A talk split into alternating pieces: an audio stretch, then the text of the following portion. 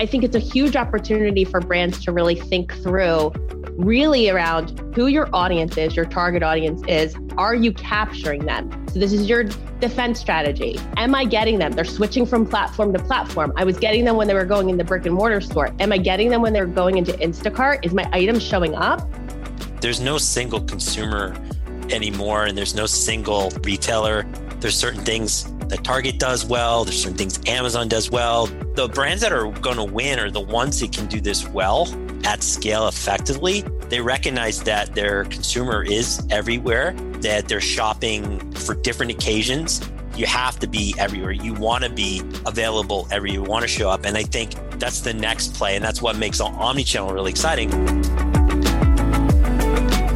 The future of commerce is being built all around us. And while so much of the industry changes on a daily basis, there are still some fundamental truths that anchor brands and allow them to find success in the digital and retail worlds. On this roundtable episode of Up Next in Commerce, I got to dig into exactly what those foundational elements are with Mike Black, the CMO of Profitero, and Diana Haussling, the VP and General Manager of Digital Commerce at Colgate Palmolive. This was such a great discussion that touched on so many different topics that brands big and small should be paying attention to. For example, what are the three key levers that influence e commerce sales? How should you be developing KPIs that will actually mean something and lead to more profitability and growth? Why is omnichannel the way of the future? And what channels should companies be investing in? Mike and Diana have all the answers, which they have gathered through long and impressive histories in the business and e commerce world. Diana has held roles at places like Campbell's, General Mills, and Hershey's. And Mike has worked at places like Staples and Nielsen. These two really know their stuff, and they were so fun to talk to. I hope you enjoyed the episode as much as I did. Before we get started, I wanted to remind you to subscribe to our weekly e-commerce newsletter at mission.org slash upnext in commerce. It's amazing. It's great. You will learn a lot of good things. Go subscribe. Really quick, I want to say thank you, thank you to our awesome sponsor, Salesforce Commerce Cloud. And I'm going to allow them to give you the inside scoop into some of the findings from their most recent State of Commerce report. Hi, this is John from Salesforce. Did you know that companies of all sizes and industries power their digital customer journeys with Commerce Cloud? Salesforce Commerce Cloud delivers B2B and B2C commerce, as well as order management around the globe. And with Commerce Cloud, you can engage with your customers anywhere and personalize interactions everywhere.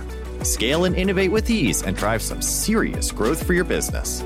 And speaking of innovation, we recently surveyed nearly 1,400 commerce leaders and analyzed the consumer shopping and business buying behavior of more than 1 billion customers worldwide. And we uncovered emerging trends that will influence how companies can be successful and stay ahead in this ever evolving landscape. To check out the trends we discovered, go to sfdc.co slash commerce insights. That's sfdc.co slash commerce insights, one word.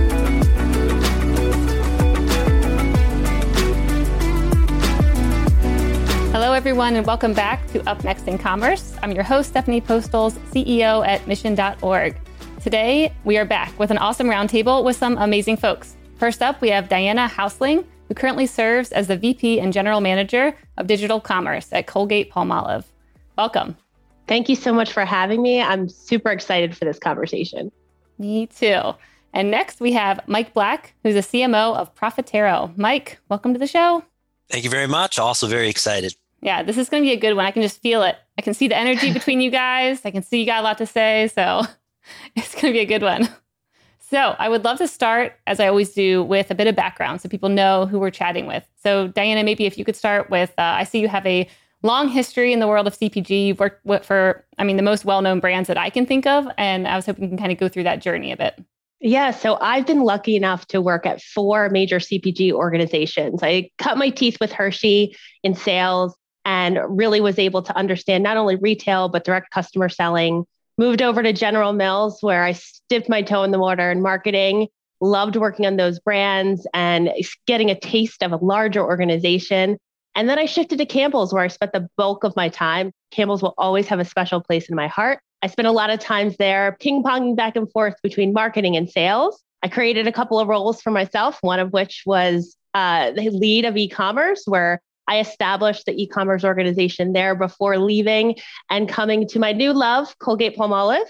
Super excited to be part of the Colgate family. I lead a digital commerce team called The Hive.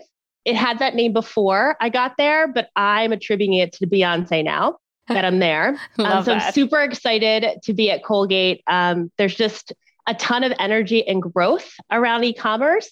And our primary focus is on digital transformation, which is a perfect segue for this conversation. Yep. Yes. I can't wait to get into that. All right, Mike, a bit about you. Yeah. So I started my career in retail. I started my first real job was at Staples, the office products company. And I was responsible for uh, public relations there, opening new stores in different markets, and really got a firsthand look at how retailers, traditional retailers, were being disrupted by e-commerce. The time that I was at Staples was right at the time that Amazon started to make its waves, and I could see the impact of that just in in the way that Staples was going to market and you know they they started to really dial up their own e-commerce efforts uh, to combat so it's really interesting to see that pivotal moment inside from a retailer classic brick and mortar retailer go through that transformation so i started my career there then i started working uh, in startups and i eventually found my way to nielsen so i worked in the part of nielsen where we tested new product innovations for cpgs and worked in their measurement and analytics and while i was at nielsen that's my first exposure to e-commerce and, and first exposure to this new emerging space of analytics. And I knew this was the place I wanted to be was in the e-commerce space, the intersection of e-commerce and data analytics. And that led me to Profitero where I am now. And we're getting to work with smart people like Diana, who is someone I I listen to her speak and then I take notes and and then I I sort of uh, borrow the, some of her wisdom and and she's someone I'm I'm always learning a lot from.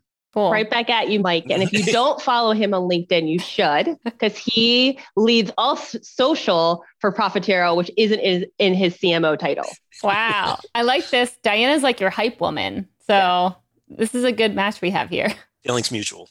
Yeah, that's awesome. So Diana, I mean, I'm thinking about you starting an e-commerce team, you know, at Campbell's and then coming to Colgate where they already kind of have one set up. And I'd love to hear a bit about what is it like now versus then? Because I can just imagine you being like, Yeah. this is important, everyone, and I need some budget for it, and this is going to be a thing. Whereas now it's like obvious, like, yep, jump in, let's go deep and spread the word. Yeah, I think, uh, and I'm sure this will ring true to a lot of my fellow uh, CPGers in the struggle on the e commerce business. If you're at an organization and this is a completely new space, but you have leadership that's definitely sees the potential and the opportunity, it really becomes on you to not only operationalize, but really help leaders understand how to translate e-commerce, how to translate d- digital to a P&L, to growth projectives, to a strat plan, you know, all those things CPG people are really comfortable with. And then also to really think about not only what your org needs to be like, you know, to get things off the ground, but where it needs to go in the next three years. Mhm. And typically, you're not in the position where the organization truly understands how to make that work. So there is a kind of this hybrid role that uh, you know digital commerce folks have to play in emerging uh, organizations where they're really helping helping folks navigate what IT support do I need? What supply chain support do I need? Where should everything sit? And it you can do it on your own, but you can also partner. So there's a, a number of groups you can partner with. I happen to know that Profitero has done a lot in this space, and they have a basically a journey for organizations that you can leverage. Um, but it really is like starting from scratch and building a case for growth. I think the biggest question that you get when it comes to, you know, just starting up in an organization is, you know, how is this incremental to the business? And, you know, my pushback to that always is it's not about incrementality. Incrementality is a bonus. It really is all about protecting your base business, going where consumers are going, and ensuring that you future proof your organization for the reality of what our new world is, which is omni. Mhm. It, it's slightly different when you come into an organization like Colgate, who already has a established e-commerce team or center of excellence. I definitely feel like I came to the land of the willing. Everyone from the top down is really excited and energized by this space. It's uh, energizing, but it also means you have to redirect all of those good intentions and positive energy to the right focus and the right goal. So, some of the work when you're in a more established organization is really how do I harness all of those resources um, when they are abundant and make sure they're spent in the right places and they deliver because there's going to come a time where leadership's going to look back on, on that cash that they threw in e-commerce and they're going to say what I get for it yep. and you better have delivered on it. Yeah. I think the other piece is making sure you understand you know how to integrate across the organization it is important to have a strong center but it's even more important to make sure everybody understands the role that they play in digital in e-commerce regardless of if they're on the badass teams like the hives of the world Yep. Yep. I mean, the one thing I hear a lot of brands struggling with, though, are around metrics. I mean, from working at bigger companies in the past, I've seen people kind of come up with KPIs in a way that was kind of made up. So when thinking about big and small brands, thinking through like KPIs and metrics feels like kind of a messy world where when you get to the bigger organizations, some of them can start to feel like they're just kind of being forced, you know, like, oh, see, we have it. And if, if you look in three years, maybe it's like not even relevant. And then the smaller companies are like, well, how do we even start? And so I'm wondering, like, how do you go about even thinking about developing KPIs, thinking about brand building, thinking about conversions? Like, is there some kind of allocation you had going into it of like, here's what should be spent on just like holding down the fort and here's what should be spent on you know acquiring new customers and thinking through the ltv and everything. For me that's a marriage between two points. It's the external data and viewpoint. So where do you have an actual right to win? Where are there white white space opportunities and where are there growth that you're not getting your fair share of? Really understanding that industry landscape is really critical to uh, forming your strategy what you want to avoid is just forming a strategy that's based off of internal goals and objectives because you may not be able to deliver against them. It's a marriage between the 2 mm-hmm. Then it's getting really clear internally on what winning looks like.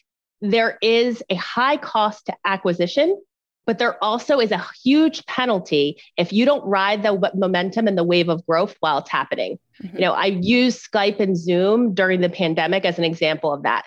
Skype had a foothold on the industry Zoom came in out of nowhere and won the pandemic. Yeah. You don't want to be Skype. So, how do you ensure that you position yourself and your brands so you not only understand what the CEO and the board wants you to deliver, but also you're pushing on what are the right levers in order to get there? Because your brick and mortar business is not going to mirror your e commerce business, it's going to be slightly different. And then you have to understand those points where there's intersection. So right now, you know, we're seeing growth across all modalities or modes of shopping. So there is this real digital impact on the physical brick and mortar footprint. The onus is on the digital commerce team to make sure they understand what that impact can do. And they're not only influencing the KPIs that drive e commerce, but they're helping the brick and mortar business understand the KPIs they need to maintain competitive edge, but also to hold their shelf space um, their promo space and their capacity within the total retail mm-hmm. environment.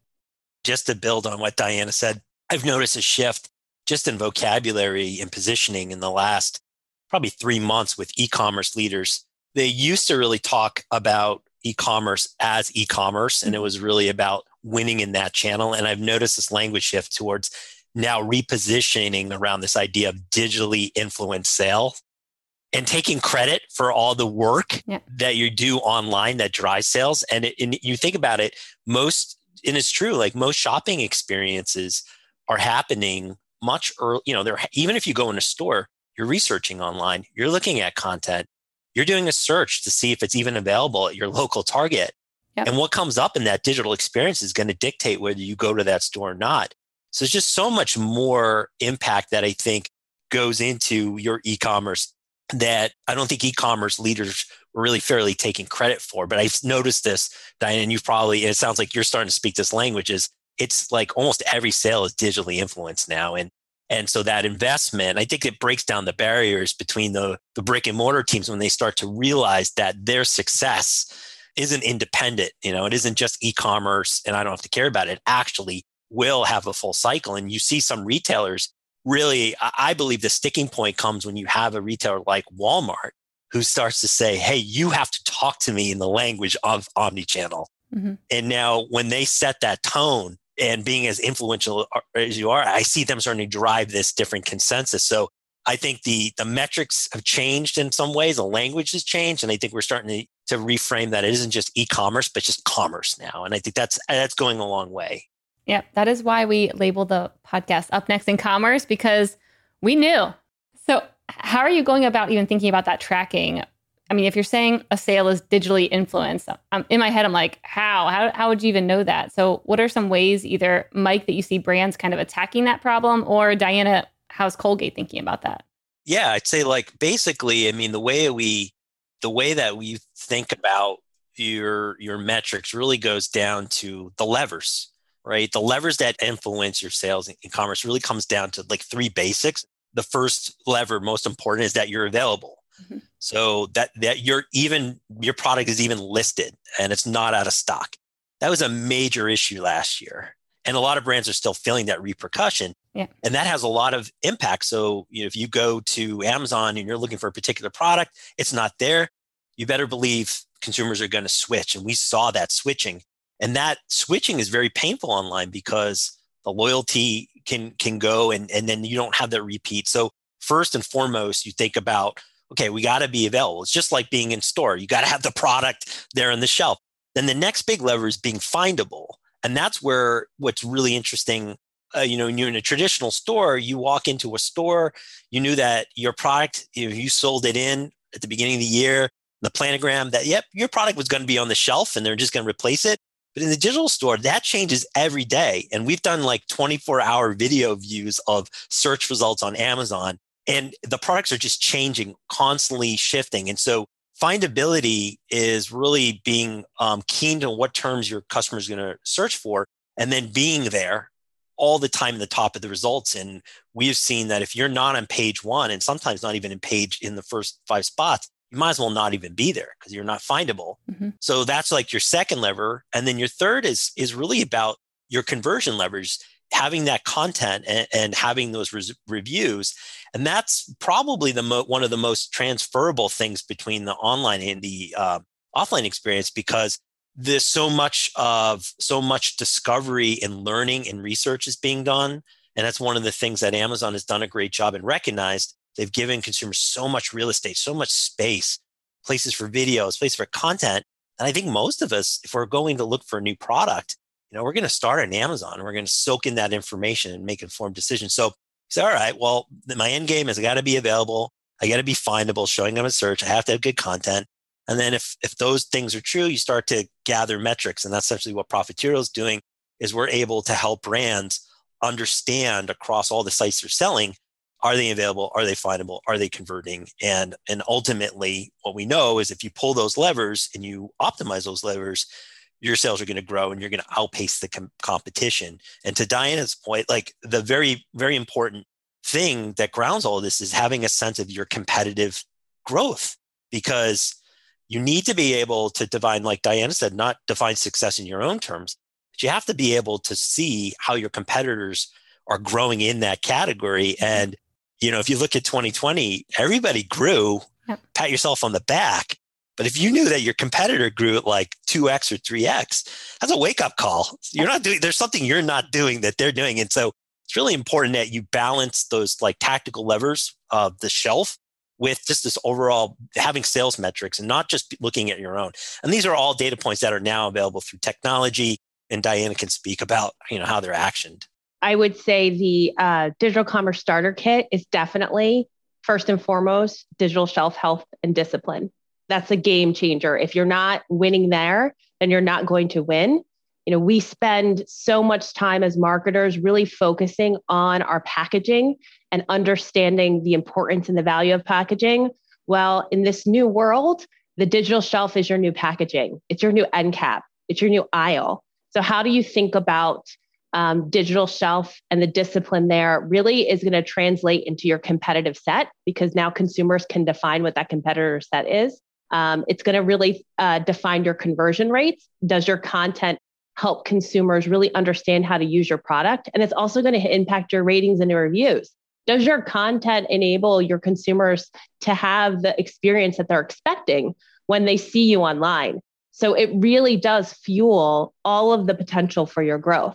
And I said, once you have that starter kit up and running, then you really have to take a step back and think about you know, what are the other KPIs? We tend to really focus on marketing and sales when it comes to digital commerce, but this game is won and lost with supply chain, IT, and finance. So, starting back with supply chain, IT, and finance, and setting yourself up to be profitable, to be deliverable, and to be flexible is really how uh, you can break away from the pack.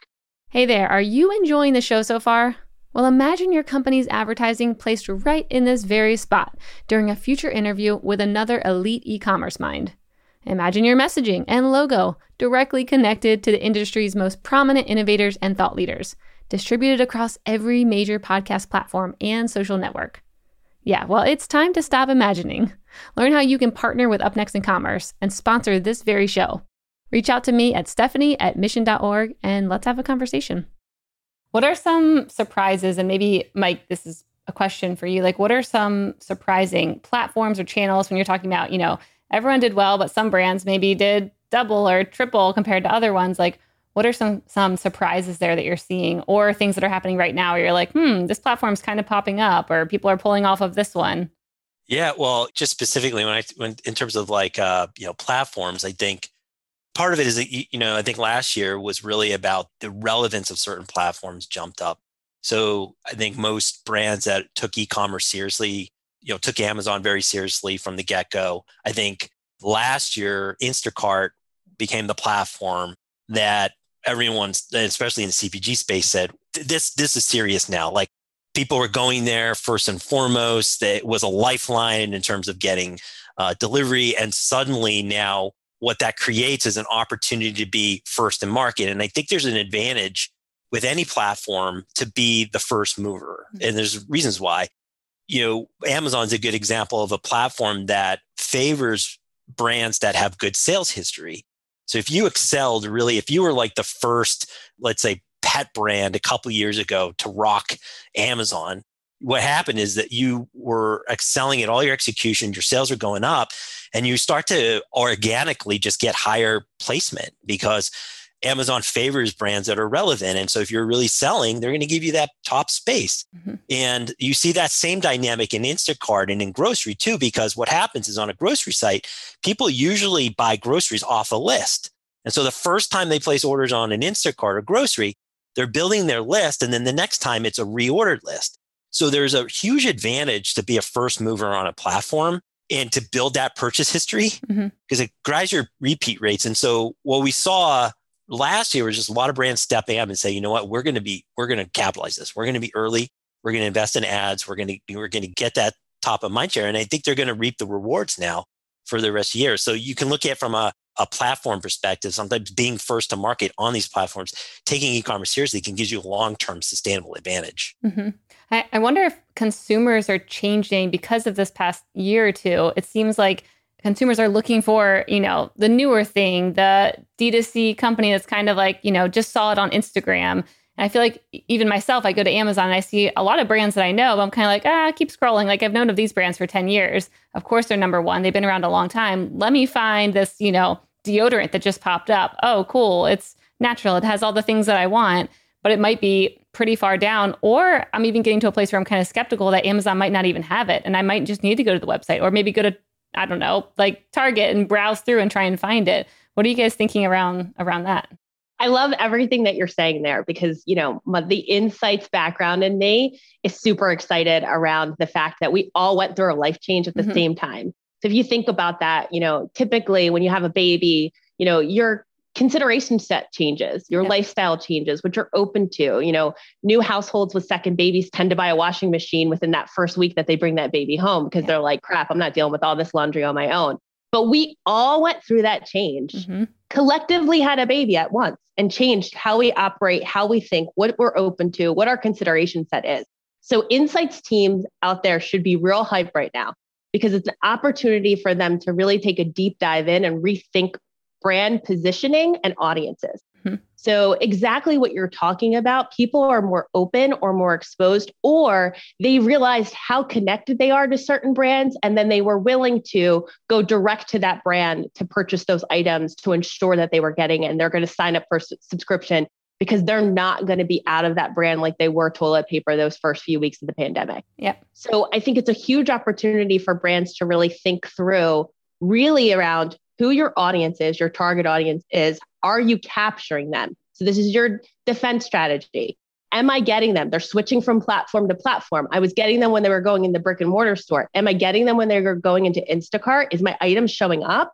So making sure you're getting that first basket because the first basket's everything.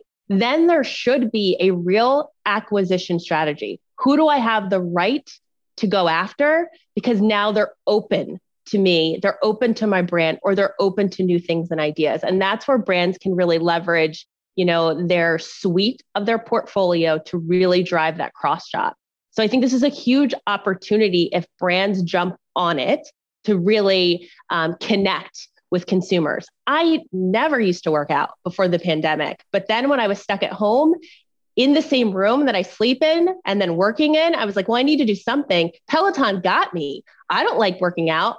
I like the community. I like the gamification. I want to pretend that I'm one of their instructors with the jewelry on and super cool, and I'm not. Um, so they totally got me. And now I'm working out three days a week. That's a whole habit that I never had before. Mm-hmm. And so it's just ripe for opportunities for brands to not only grow within their traditional channels, but to acquire new consumers in new channels. Yep. Yeah, just to build on that, there's just there's no single consumer anymore and there's no single retailer me personally, my own house takes, we shop at eight different retailers to stock our house now online. There's certain things that Target does well. There's certain things Amazon does well. There's certain missions, mm-hmm. you know, like when I'm in discovery mode, like you described. Yeah. When I want to go find something and be inspired, I might look at Amazon.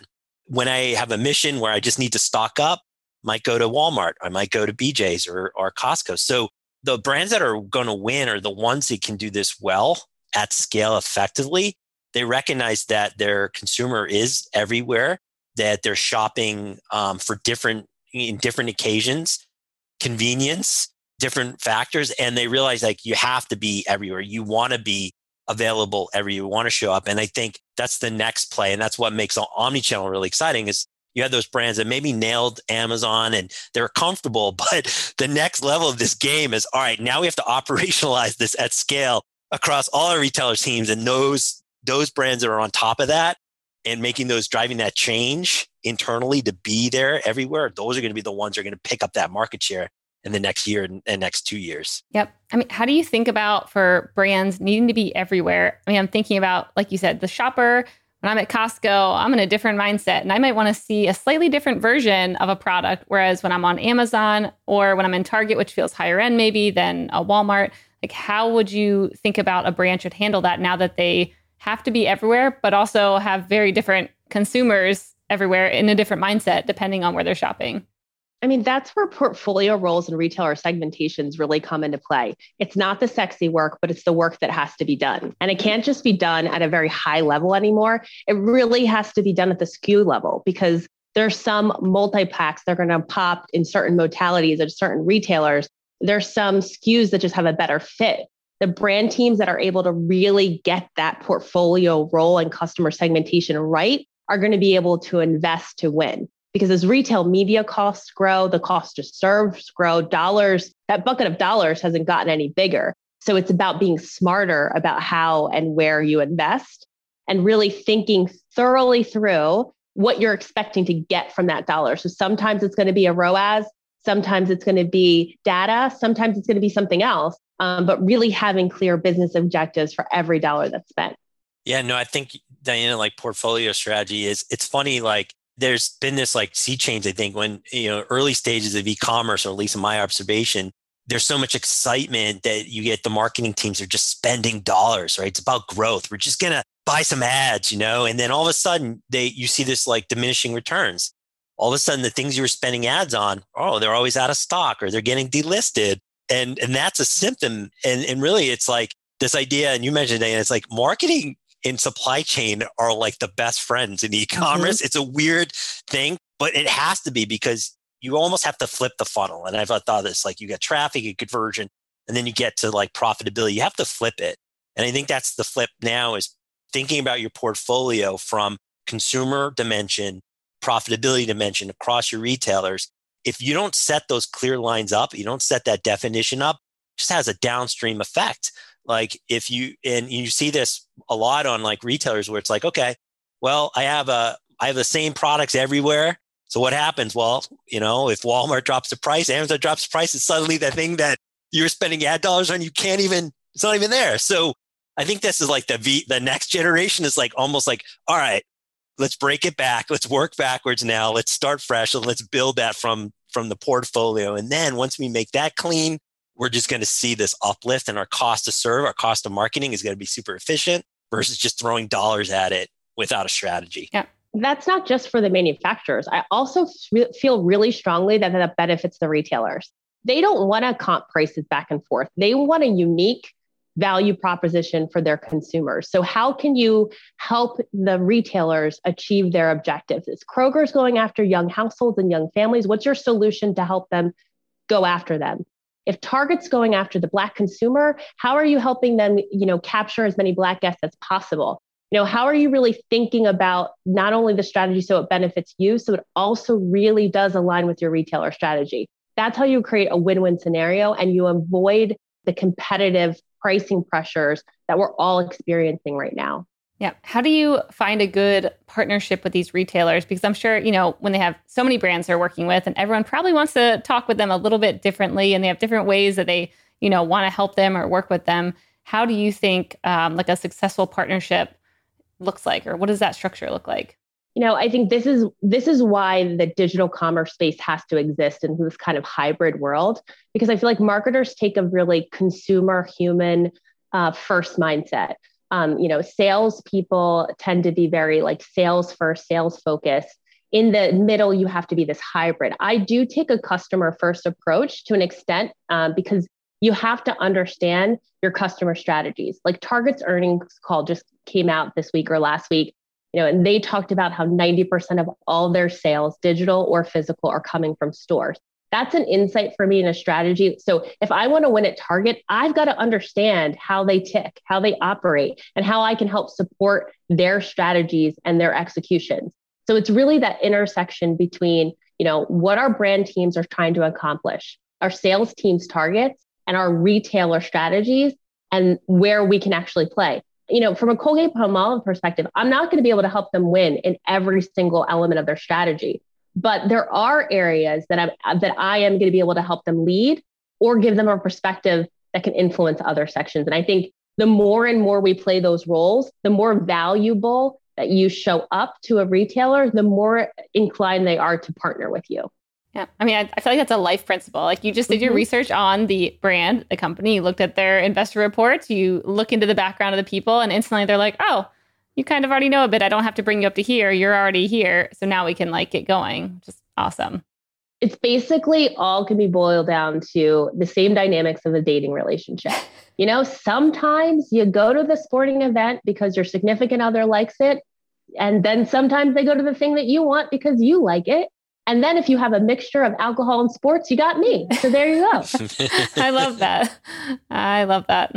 The one thing I want to kind of touch on too is around the world of marketing right now. So I've talked with um, some brands that have had to kind of always work in a scrappy mindset. Um, one of them was Anheuser-Busch, where they're like, yeah, we can't ever have this one to one relationship. We always have to do other things to be able to reach our customers because we actually can't directly talk to them. And it makes me think brands like that might be pretty far ahead with all these changes to, you know, ads and privacy and retargeting and all that.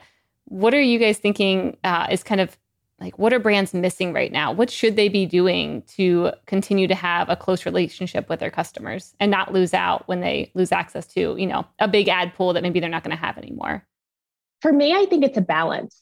I think you have to think about your consumer touch points across the board everyone's talking about the cookieless environment that's looting. We're all looming. We're all hoarding yeah. uh, data, um, but I don't know how actionable everyone's making it. So I think it's really around taking a step back and what's your learning agenda. Mm-hmm. You want to connect with consumers, but what's the value proposition for them? Like, what's the benefit? And I think brands really have to think about and understand if I'm connecting with consumers, what value am I providing them and why should they give me their information? What why should they want to connect and engage with me? And if you haven't established that, then you haven't earned the right to have their information or their contact because it really is all around creating a delightful experience for them. Mm-hmm. I think understanding all of the data inputs um, that you have and really thinking hard around how do you leverage them to feed strategies, not with just within the silos of the space, but how do you integrate them so you're feeding your traditional media strategy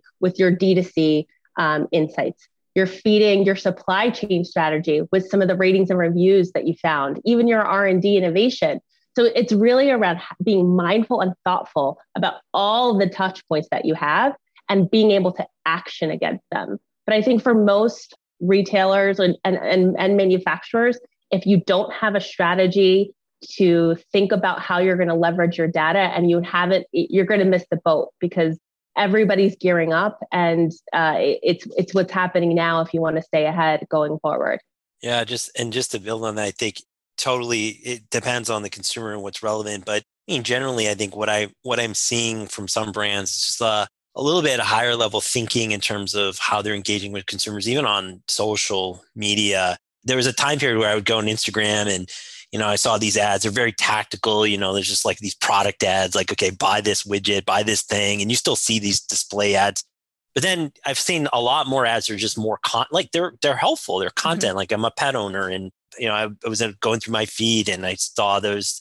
It wasn't. It was an ad, but it was from a pet company, and it was really supposed to be like, how do you what are like the attributes of a healthy pet? I have an aging pet. So I think it's easy in e-commerce to get very operational, but you can't underestimate the power of creative and how important creative is. And I think there's a lot of brands that I've seen, challenger brands, that are leveraging humorous videos. They're really doing things viral on YouTube. They're building a personality around their brand. They're getting up on TikTok. They're leveraging every touch point they can at the top of the funnel to be creative, to stand out. And now what that's doing for them is now they're training consumers to go to Amazon and type their brand in, not type a general category keyword. So I think what's happening is the mediums are changing. Maybe it's not television, maybe it's not that. There's so many more tools for marketers and a very agile to still tell stories. And so I think I think storytelling is going to be has always been important, mm-hmm. and I think that um, brands that are going to invest in that and make sure that they're using all these other new platforms, these video platforms are going to really be well positioned for the long term.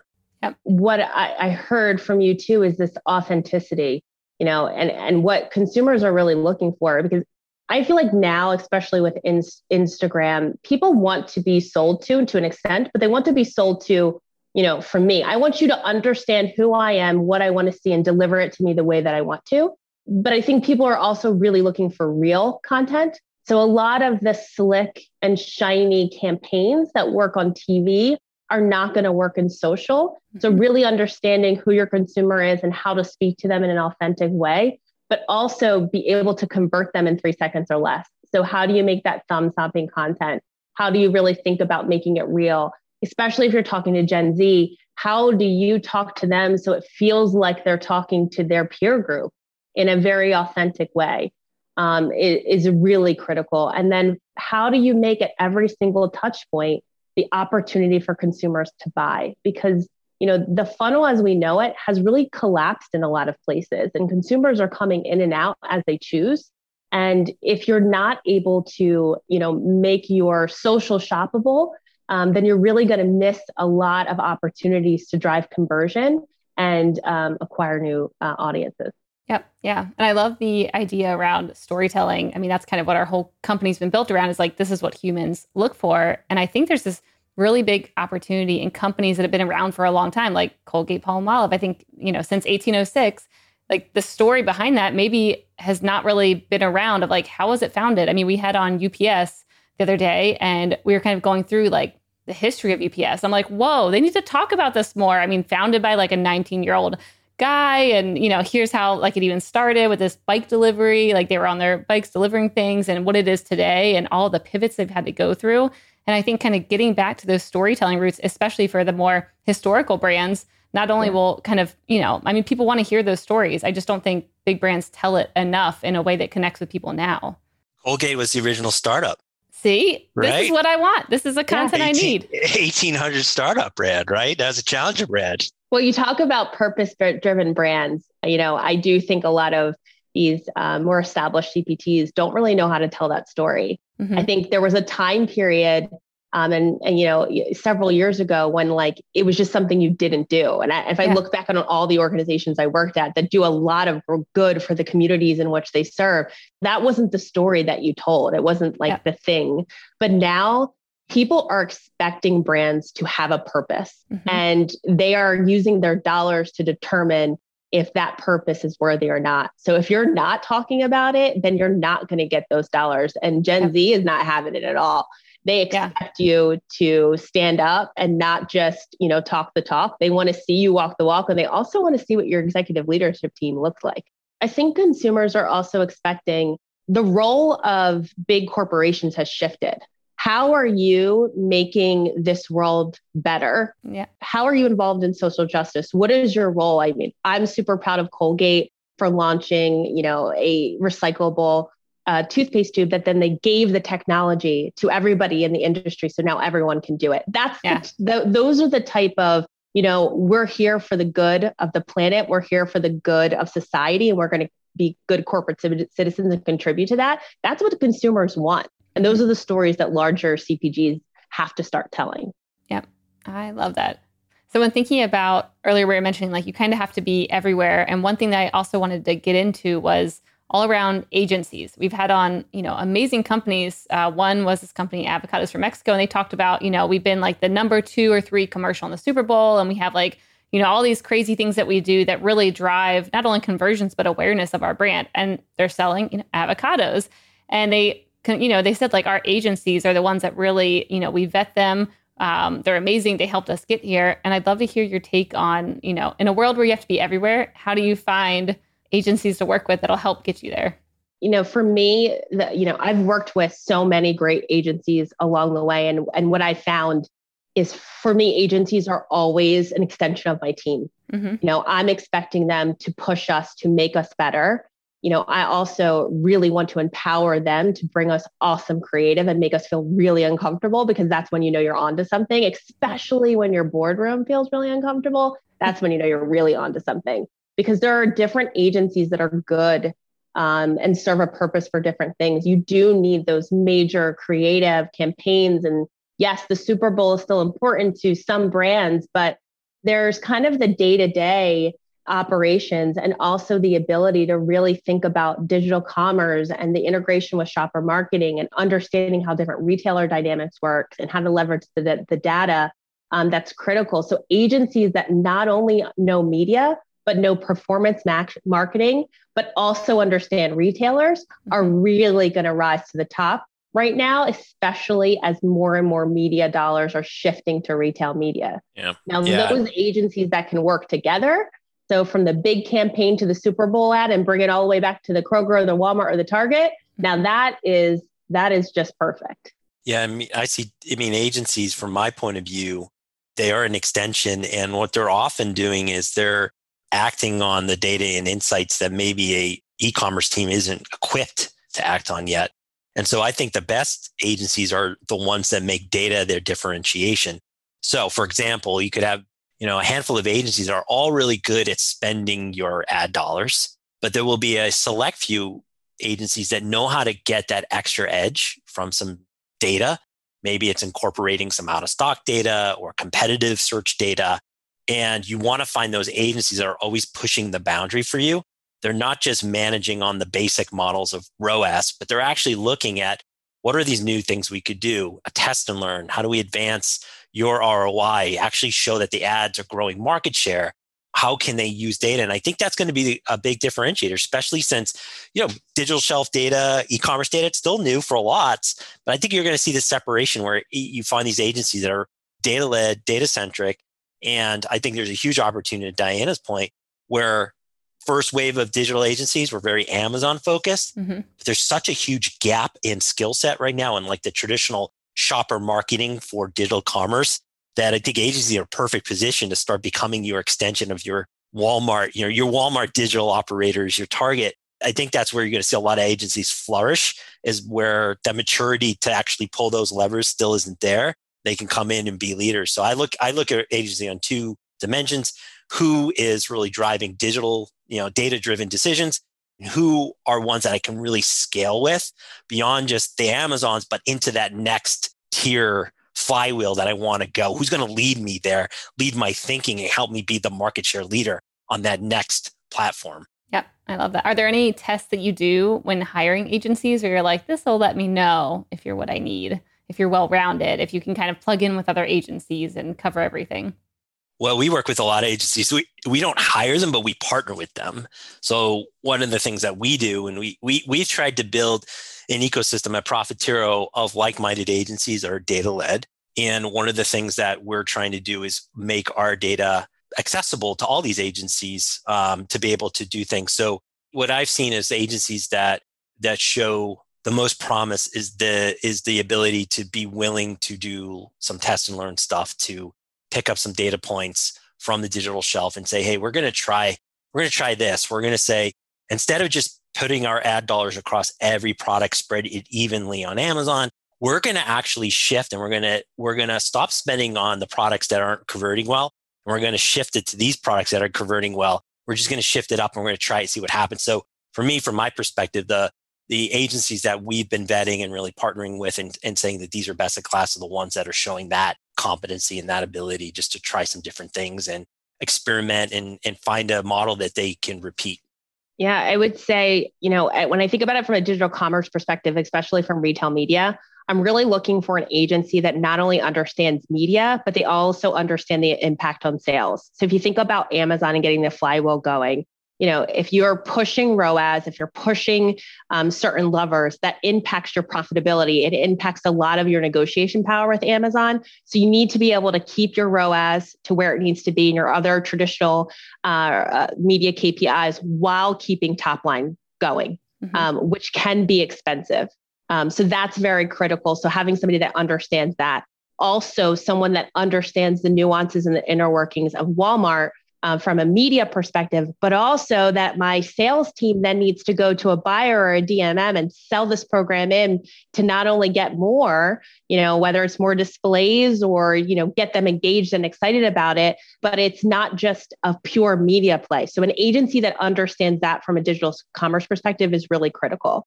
Then, when it comes to more of our tr- traditional content and execution, I like to do what, what I call media to shelf. So, regardless of who the partner is, and, and most agencies can do this, it's how you can integrate and work with other agencies. So the idea can come from either side, either the, the traditional creative agency, the digital commerce agency, the shopper agency. But how do you take the lane that you play in and make the concept work? across all. So, how do you take that idea and make it so much bigger? Because our funding models are not changing, our buckets are not getting any bigger. So, we have to make every dollar work harder. So, I need a traditional media plan that not only drives awareness, but also can pull through to the digital or physical shelf. Yeah. And I would say I measure a good traditional agency. For me, it's make or break by the creative director. Mm-hmm. Um, they really do enable the work to either deliver on the brief or exceed our expect- expectations and deliver on our business objective. Love that. All really good points. All right. With a couple minutes left, I want to shift over to the lightning round. The lightning round is brought to you by Salesforce Commerce Cloud. This is where I have a question and you have one minute or less to answer. Are you ready? And I'll just kind of, you get both have to answer the same question. So, oh boy. Diana, you first. What's one thing you don't understand today that you wish you did? I don't understand uh, why sales and marketing are so separate.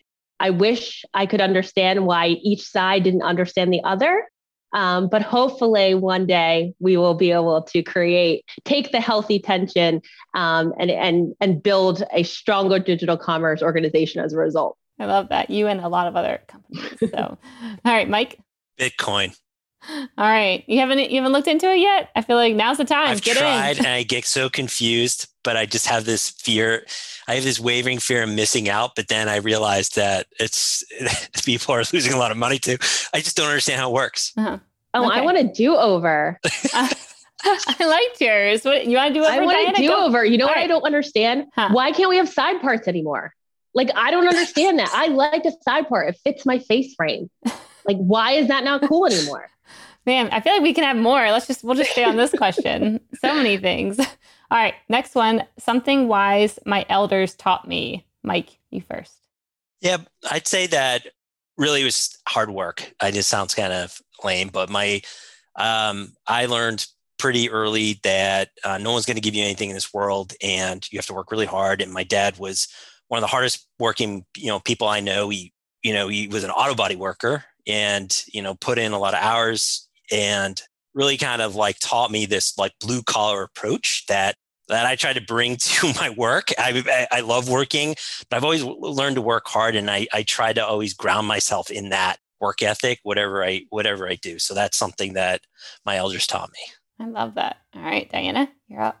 Oh, so for me, you know, I'm a I'm a black woman in America and and the, a first generation um, from Caribbean parents. So it's really about using my voice and my power to um, to have the courage to make space for people who look like me or people who don't have their voices heard.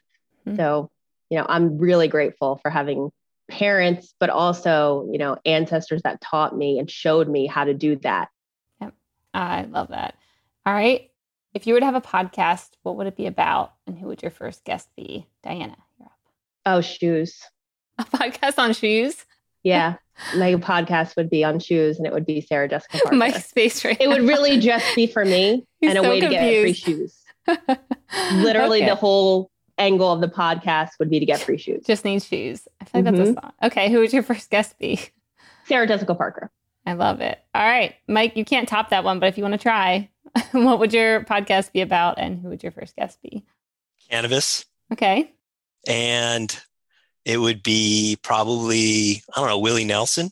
What would you guys be talking about? Or would you just be like bit, smoking like, I'm, the whole fascinating, time? I'm fascinated by the business of like cannabis. Like, so it's something that I've studied for a while. Like I started to do a little bit of research on it back in Nielsen mm-hmm. and this was like way ahead.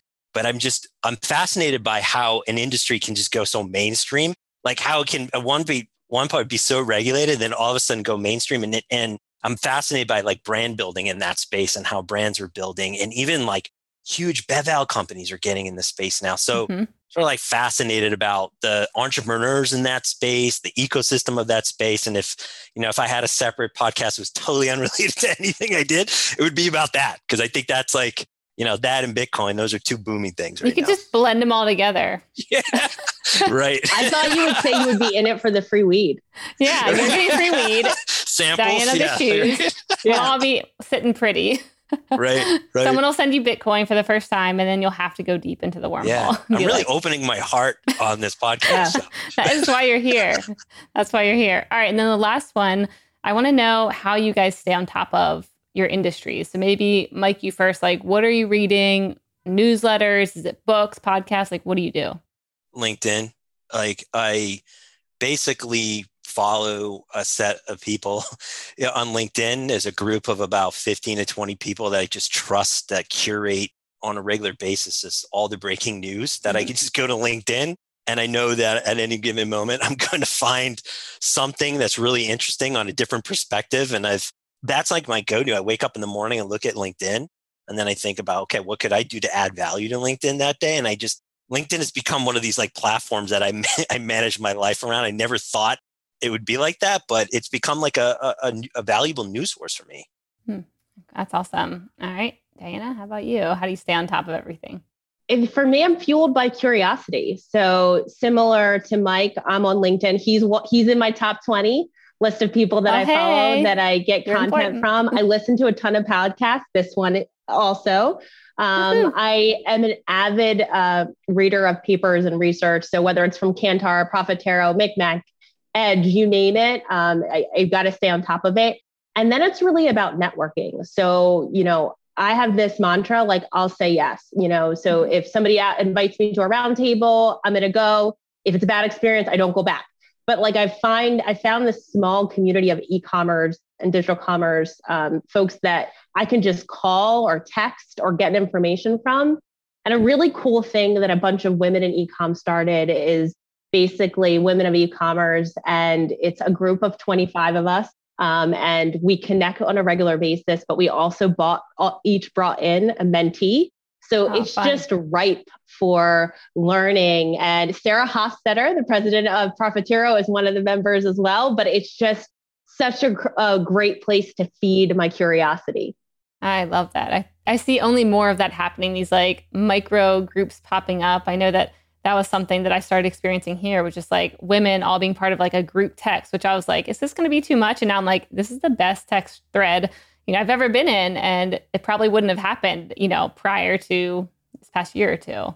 That's amazing. Well, Mike, Diana, this has been such a fun roundtable. We'll definitely have to have you back for round two because I'm sure a lot will change quick in a matter of months. Uh, but where can people find out more about you? Mike, maybe let's start with you. LinkedIn. of course. Yep. And then you just go to Diana's like, top 20 yes, and you can find if, them If you there. want to find me, you want to talk to me, that's the place to go. I'll be pretty responsive. awesome. All right. Diana. You can find me on LinkedIn as well. Cool. All right. Well, thank you guys so much for joining. It's been a pleasure having you. Thank you. Thank you so much for having me.